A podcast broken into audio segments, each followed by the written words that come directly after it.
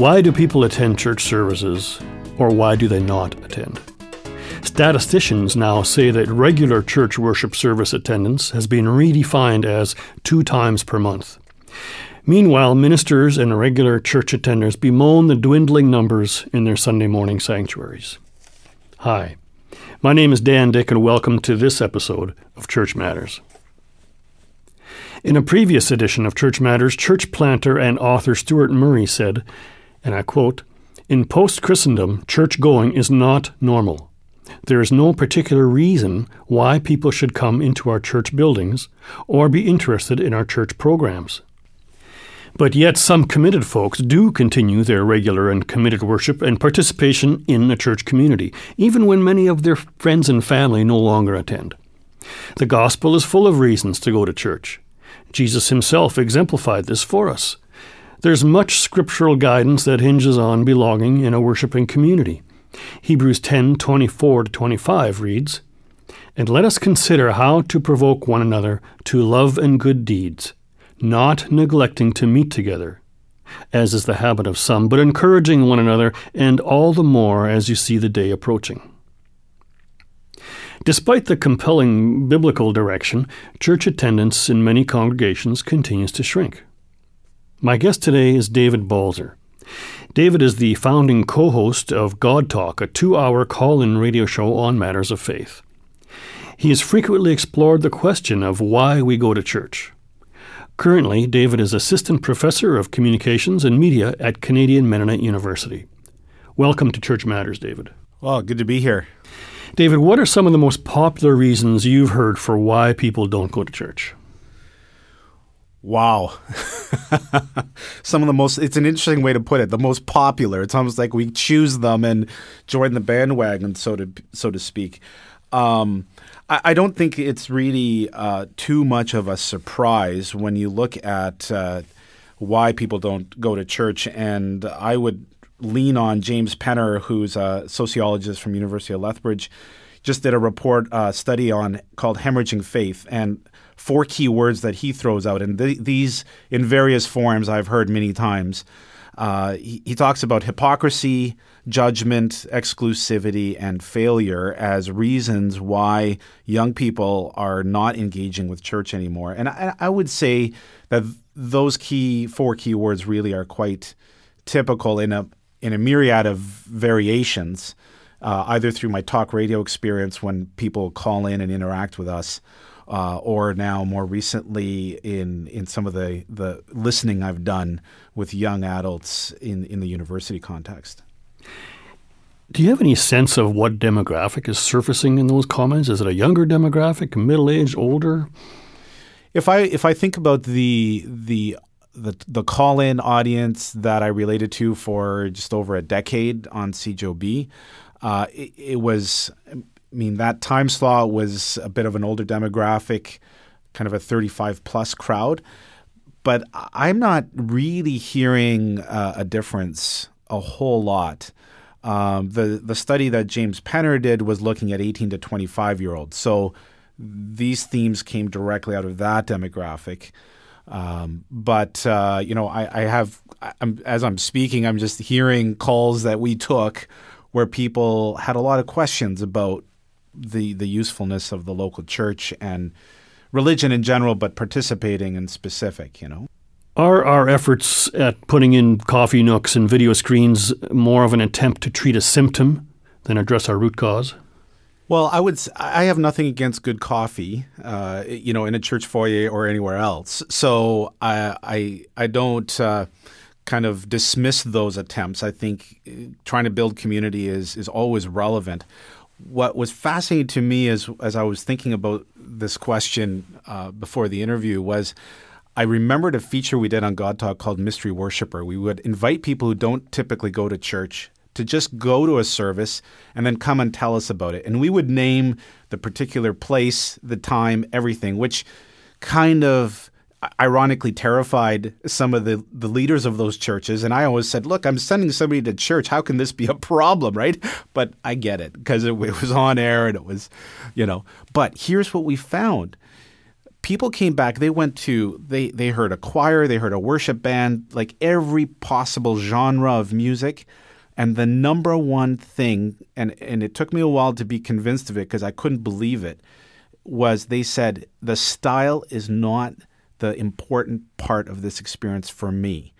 What makes it or breaks it is the the the level of relational warmth in that community when I walk into that building.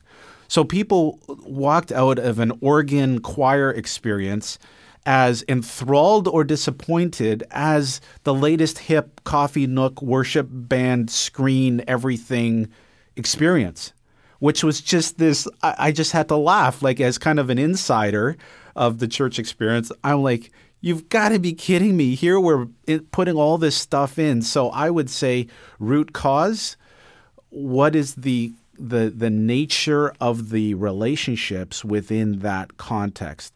The people who walked out saying, I had an experience of God there, they always talked about it looked like the people who were there actually believed what they were doing.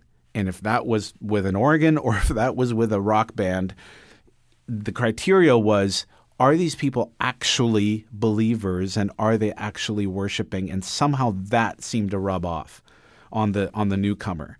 But the style, almost irrelevant. Were these mystery worshippers, was this a one off experience or did they go to the same church over a period of time? Uh, they, we left that open to them. So it was more one off than not. So a first But they impression. went to many different places. We asked them to give okay. us a diversity of experiences and then come and talk with us about it.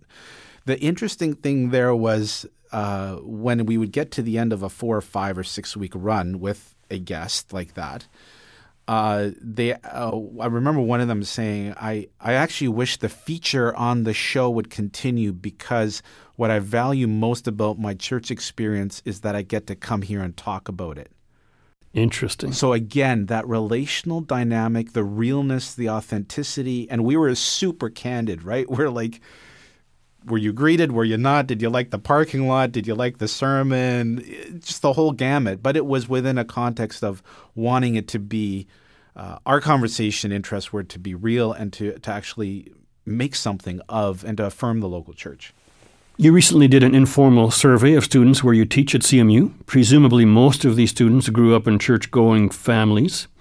What reasons did they give for not attending church?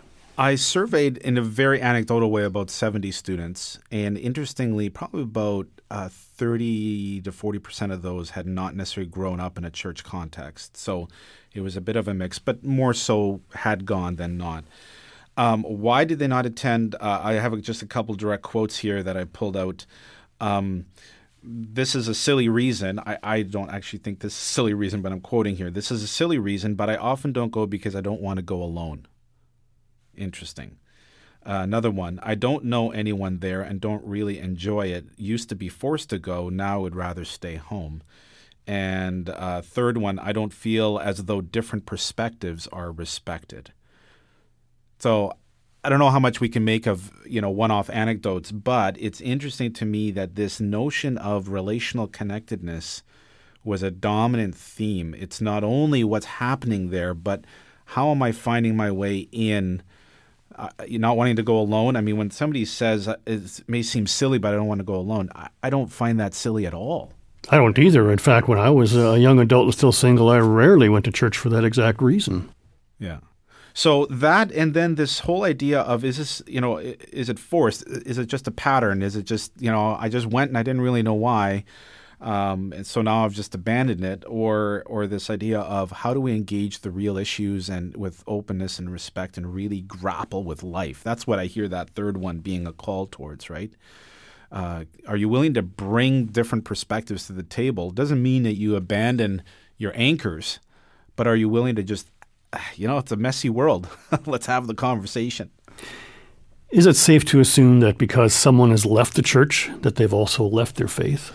Well, that's the interesting thing. I, I lean back on James Penner's hemorrhaging faith study, where I mean, and we we use these buzzwords of, um, you know, faith versus spirituality or religion, and I, I his his material is suggesting that while there's a a walking away to some degree from the institutional participation, which is church attendance, uh, there is still a profound sense of asking the questions of who am I as a person of faith that is ongoing. So his he, he surveyed over 2,000 Canadian uh, young adults, uh, very comprehensive study, and so I would say I don't I don't think so.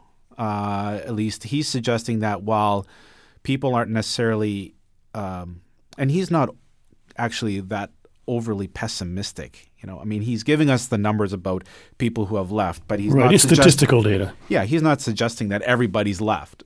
you know, we can't, we shouldn't get that sense, right? He's trying to look at the patterns of of what's shifting. So the questions I think are still there. That's encouraging because I think churches and, and pastors in particular have a huge challenge with the diversity of the congregation. Right? It's it's uh, diverse values, diverse understandings of faith, diverse levels of familiarity with Scripture. Uh, with faith in general, and how do you deliver something in a 10 or a 15 or even 20 minute sermon on a Sunday morning that's going to try to reach the maximum number of people? Uh, I, I the other quote that I'm really struck by, which I think just leads further on that. Uh, this person said, "Primarily, my family is why I attend, but I think I'm also looking for answers or direction in faith, and it seems like a valid place to go for that." I love that. I think again, the sermon, the teaching time, if if it's however amazing whatever that is that we want to say okay here's the bar for a great communicator or or not. But when it feels like a valid place to get direction for faith however humbly or you know amazingly uh, we would think that it was delivered to me it feels again like that's where people say okay that's a worthwhile place. They don't necessarily uh, maybe I'm leaning on some of my oral communication course that I just taught. Some of the people you'd go, well, that doesn't look like a great communicator. But if you ask the class, what did you experience? They go, that was awesome. So there's other variables than just our kind of very narrow stereotype of a great communicator.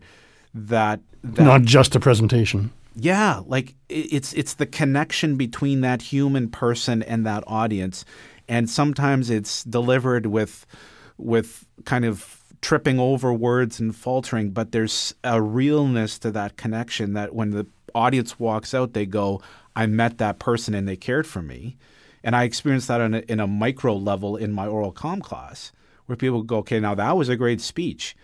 but it wouldn't look like the YouTube sensation speech that you know we kind of go, oh yeah, that's a great speaker. This has been a fascinating discussion, David. I want to say thanks so much for coming into chat. Well, it's been great to be here. Always good to connect with you, Dan, and I love this topic and uh, and I love the people that we're talking about. So it's All been right. great. All the best in your work. Thank you. We have over 20,000 listeners over the air, plus several thousand podcast downloads. We're grateful for each and every listener. To continue hearing Church Matters, please consider supporting this program with a gift to Mennonite Church Canada. To give, just call 1 866 888 6785 or visit MennoniteChurch.ca and click on the donate link. Arlyn Friesen Epp, the director of the Mennonite Church Canada Resource Centre, recommends a book for you on today's topic called Christianity After Religion The End of Church and the Birth of a New Spiritual Awakening. It's written by Diana Butler Bass. It's available at resources.mennonitechurch.ca. My name is Dan Dyck, and you've been listening to Church Matters. Know that you are called, equipped, and sent to be the church in the world today. Thanks for listening. As you go out from here, may the Lord go with you, the face of God shine on you every day. We are sent by God wherever we are living, salt and light as people of the way.